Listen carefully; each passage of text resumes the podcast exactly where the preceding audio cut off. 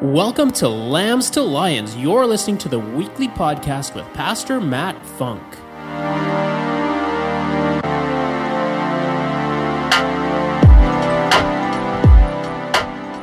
Well, welcome to Jurassic Park. Um, I'm so excited to get to share this message with you guys that's based on one of my favorite movies. Um, it's such a cool movie. You think about like dinosaurs being brought to life. And so the very first clip that I show is it's kind of an iconic moment where the paleontologists that have been asked to come to this island, they see dinosaurs for the very first time. And you can just see the look of amazement on their faces, like they're just blown away. And so we're introduced to some of our main characters here. Um, we have Dr. Alan Grant, who is a paleontologist, um, Dr. Ellie Sattler, who is a paleobotanist, and Dr. Ian Malcolm, who's a chaotician. And they've all been called to this island by a man, man named John Hammond. So he's actually the owner of this island. He's the visionary behind the theme park, Jurassic Park. And he owns um, a genetic engineering company that figured out a way to create these incredible creatures. And so they've been called to the island because somebody died and they have to do a safety check. And so they don't really know what they're getting into until they get there and that moment when they see those dinosaurs in real life. They see this giant brachiosaurus. He's just like eating at the plants and they're pretty blown away. And I think it's a kind of special moment when you really think about that, that they spent their lives looking at the fossils and the bones of these creatures and these extinct plants. And then to see a living being dinosaur in front of them. That would be pretty amazing. And so they're just so blown away by it. They've got such a like kind of childlike excitement and wonder in them. And you can see it in John Hammond too, um, the owner of the island, as he kind of experiences it through them and how excited they are. But you also get a bit of a different reaction from another character who's along for the ride, and his name is um, Donald Gennaro. And he kind of like whispers under his breath when he sees everything, like, we're going to make a fortune. We're going to make so much money. And he kind of gives you that attitude that there's, there's some underlying greed and pride that's going to play a pretty big part in this movie. And we will see that unfold. But we'll get to that a little bit later. In this moment, though, they're just, they're so blown away looking at this kind of idyllic picture of these beautiful dinosaurs walking out of the water. It looks like such a, yeah, beautiful, perfect place, but we know that it's not going to stay that way for long. And that's kind of where I tie things in with my message, looking at the beginning of our world and how things were perfect, but they took a turn for the worse. Any Jurassic Park fans in the house? Yeah, yeah, yeah. I uh, I was only four years old when that movie came out, and uh, I was born in Mexico, and there we're about 20 years behind, so it didn't actually come out there until 2013. No, just kidding. Just kidding. I just didn't have a TV growing up, so I was introduced to Jurassic Park through my wife, uh, Pastor Steph, and she is a huge Jurassic Park uh, nerd. She's not listening to this podcast; it's for men only, so I can say stuff like that. Uh, no, just kidding. But I did want to show you guys a picture. Uh, 10 years ago on our honeymoon, we got to go to Hawaii, and uh, I have a picture of us. This is us 10 years ago at the uh, Jurassic Park filming site. And uh, because she loved Jurassic Park, she grew up, you know, watching all the movies. And the first movie is her favorite one, and you'll hear all about that later. But I thought it was really cool how they kept a lot of the the big uh, footprints from the dinosaurs. And you see the little log that we're standing by. That's the one where all the little uh, the dinosaurs jump over in the one scene. And yeah, it's just it was really special for her. So it was really cool that we got to do that on our honeymoon. But how does this all tie into the Word of God. That's what we're here to discuss. So we're going to be talking uh, about the book of Genesis because a lot of the the things that happen in this movie, if you look at the parallels between you know the Garden of Eden and the fall, and what happens in this first movie of Jurassic Park, there's a lot of parallels that can be drawn from this. So I wanted to talk about the seed of sin, the seed of sin, and that's my message title for this morning. And if you have your Bibles or your your iPhones, turn with me to Genesis chapter 3 because that's where we're going to be reading out of. But yeah, this clip reminds me of the Garden of Eden um, before the fall. But even in all of its beauty in this clip that we just watched and the childlike response from some of them, you can tell others are already plotting with greedy intentions, looking at what they can gain. We can make a lot of money. And that's the line that stood out to me in that whole clip was we're going to make a fortune with this place. That's a Donald Gennaro. So today, like I said, I want to talk about the seed of sin and how it seems that humans are weak when it comes to the promise of gain, even if the consequences are severe. So this is the origin story of the fall of man found in Genesis 3. Genesis 1 and 2 explain the creation of the world. And then God has just looked down on his whole creation and seeing it, as the Bible says, very good. In Genesis 2, he has given Adam the permission to eat from every tree except the tree of the knowledge of good and evil. So, before we go any further, let's jump into Genesis 3 and uh, read through the whole chapter to give us some context. All right, so the verse that I wanted to start off with is the very first verse in Genesis chapter 3.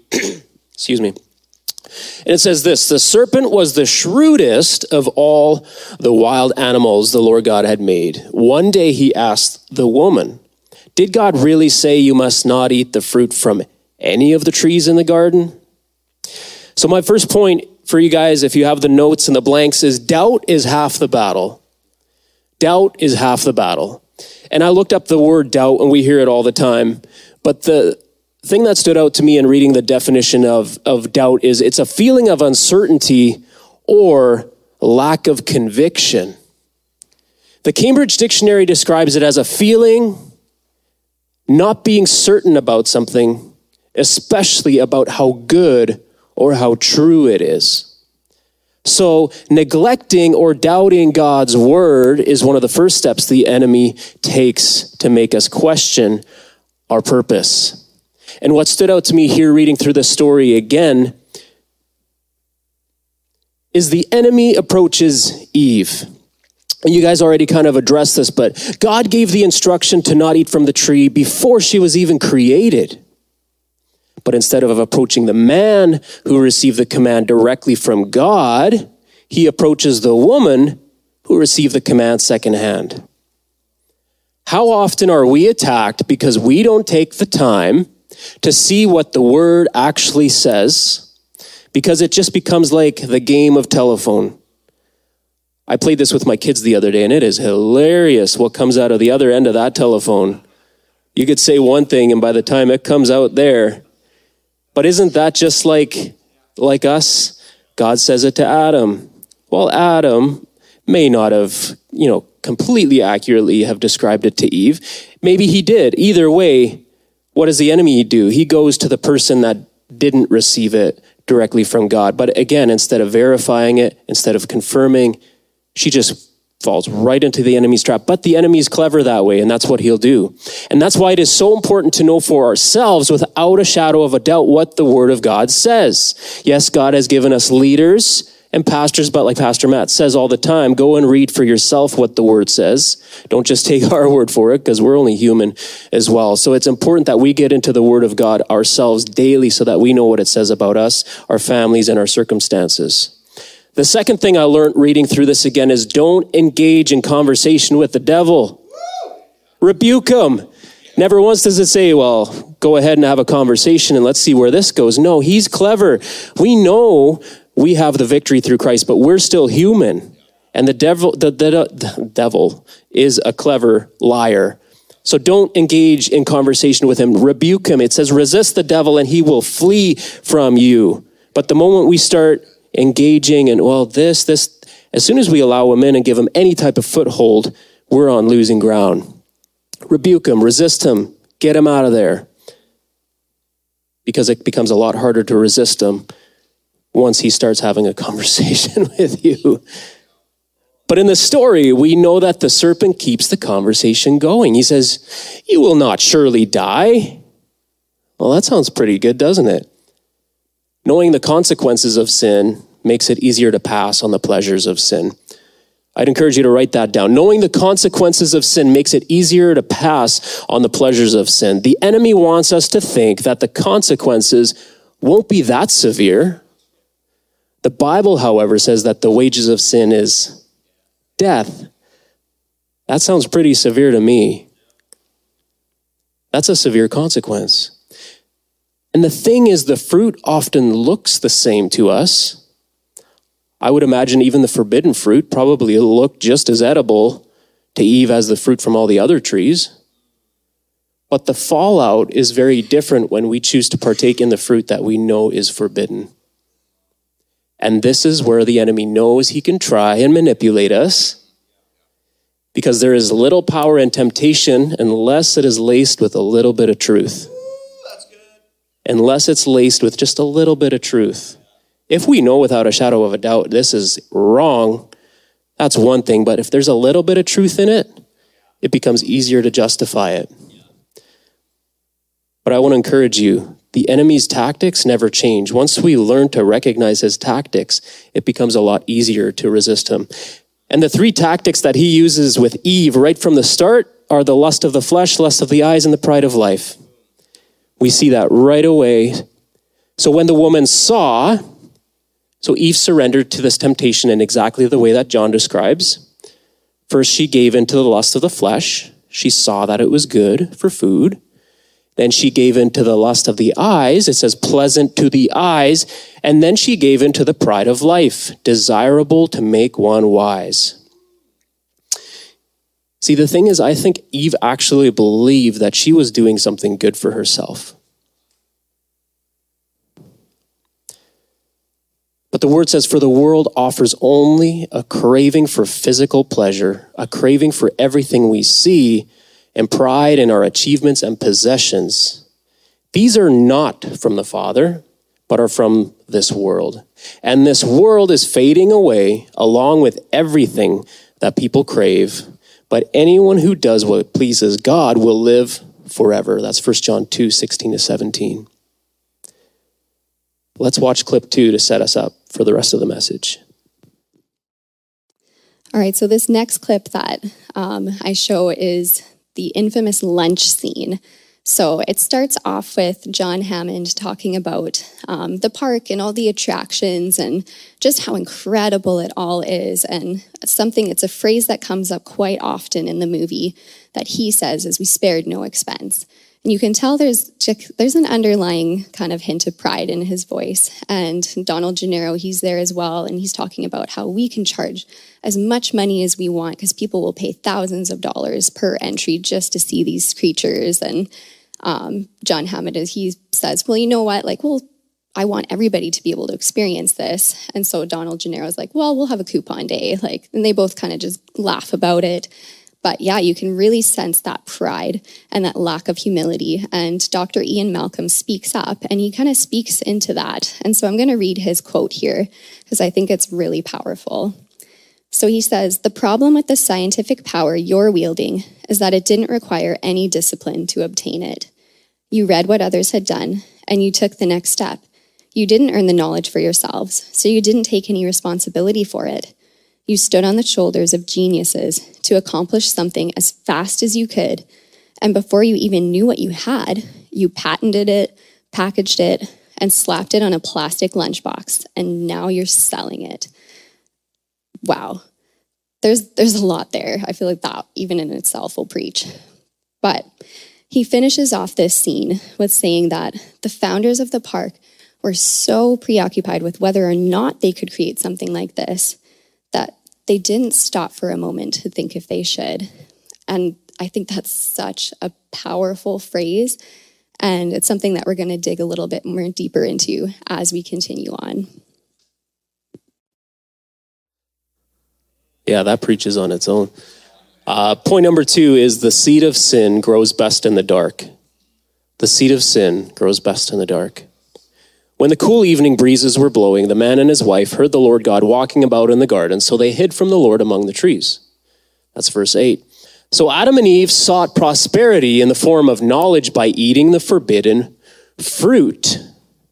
Yet here they are, hiding from God. And I believe hiding our sins is actually a form of pride. It's like we're too afraid to confess out of fear of what people might think of us if they found out what we had really done or what was really going on. Whoever conceals their sins does not prosper, but the one who confesses and renounces them finds mercy. Proverbs 28 13. I love what Ian Malcolm says in, in the clip here. It says, The lack of humility before nature that is being displayed here staggers me. See, Ian Malcolm sees the greedy, prideful intentions here in the clip we just watched, and it's all driven by a drive for prosperity, this desire for prosperity. And what's interesting here is the parallel back to Adam and Eve. See, Ian Malcolm points out that they didn't work for the knowledge they have, but they are taking it for themselves anyway. That's exactly what happened to Adam and Eve. They took the fruit of knowledge freely, but without permission.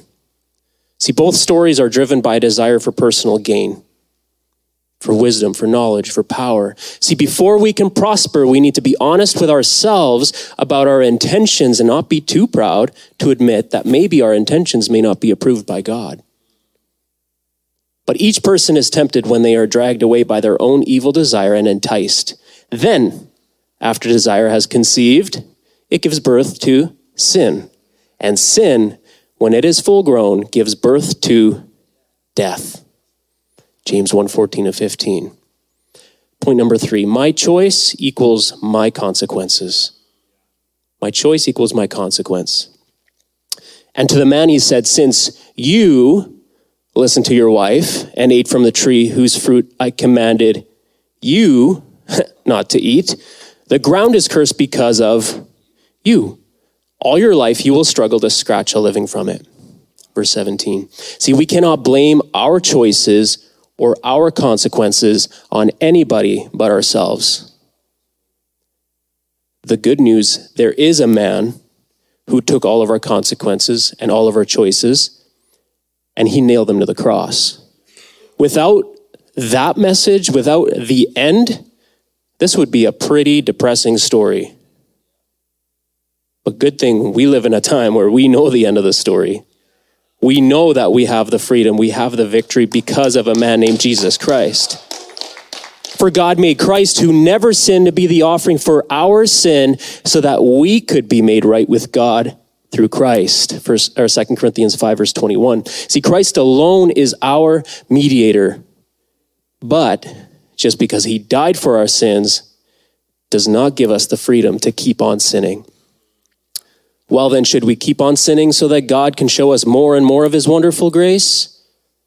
Of course not. Since we have died to sin, how can we continue to live in it? Romans 6 1 to 2. The takeaway that I have for you guys is sin might grow in the dark, but truth is revealed in the light. Choose light. Choose light. You know, the word says, therefore, confess your sins to each other and pray for each other so that you may be healed. The, the prayer of a righteous person is powerful and effective. James 5 to 6, uh, 5 16. So I believe that even though we as men oftentimes we struggle and we, we struggle to share what we're really feeling or what's really going on, and it can be a real battle to open up. But when we do, and we bring those things out, because that sin will just keep breeding in the dark, but we need to let it out. We need to confess it to each other because in that there is healing, there's power. When that truth comes out into the light, it sets us free and it allows other men to be aware of what we're going through so that they can step in and help us through those hard times. We can't keep hiding our sin in the dark. We need to let it out into the light. That's why we have prayer on Tuesday mornings so that we can pray for one another. Last week, 20, 20 men showed up to men's prayer last week on Tuesday.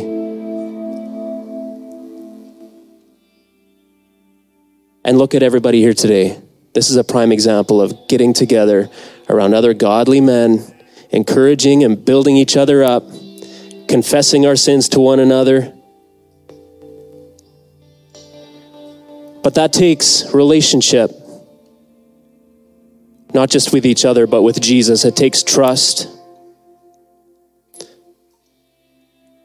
If that's you here today and you don't have a relationship with Jesus, I would encourage you Is there anybody here that does have a relationship with Jesus?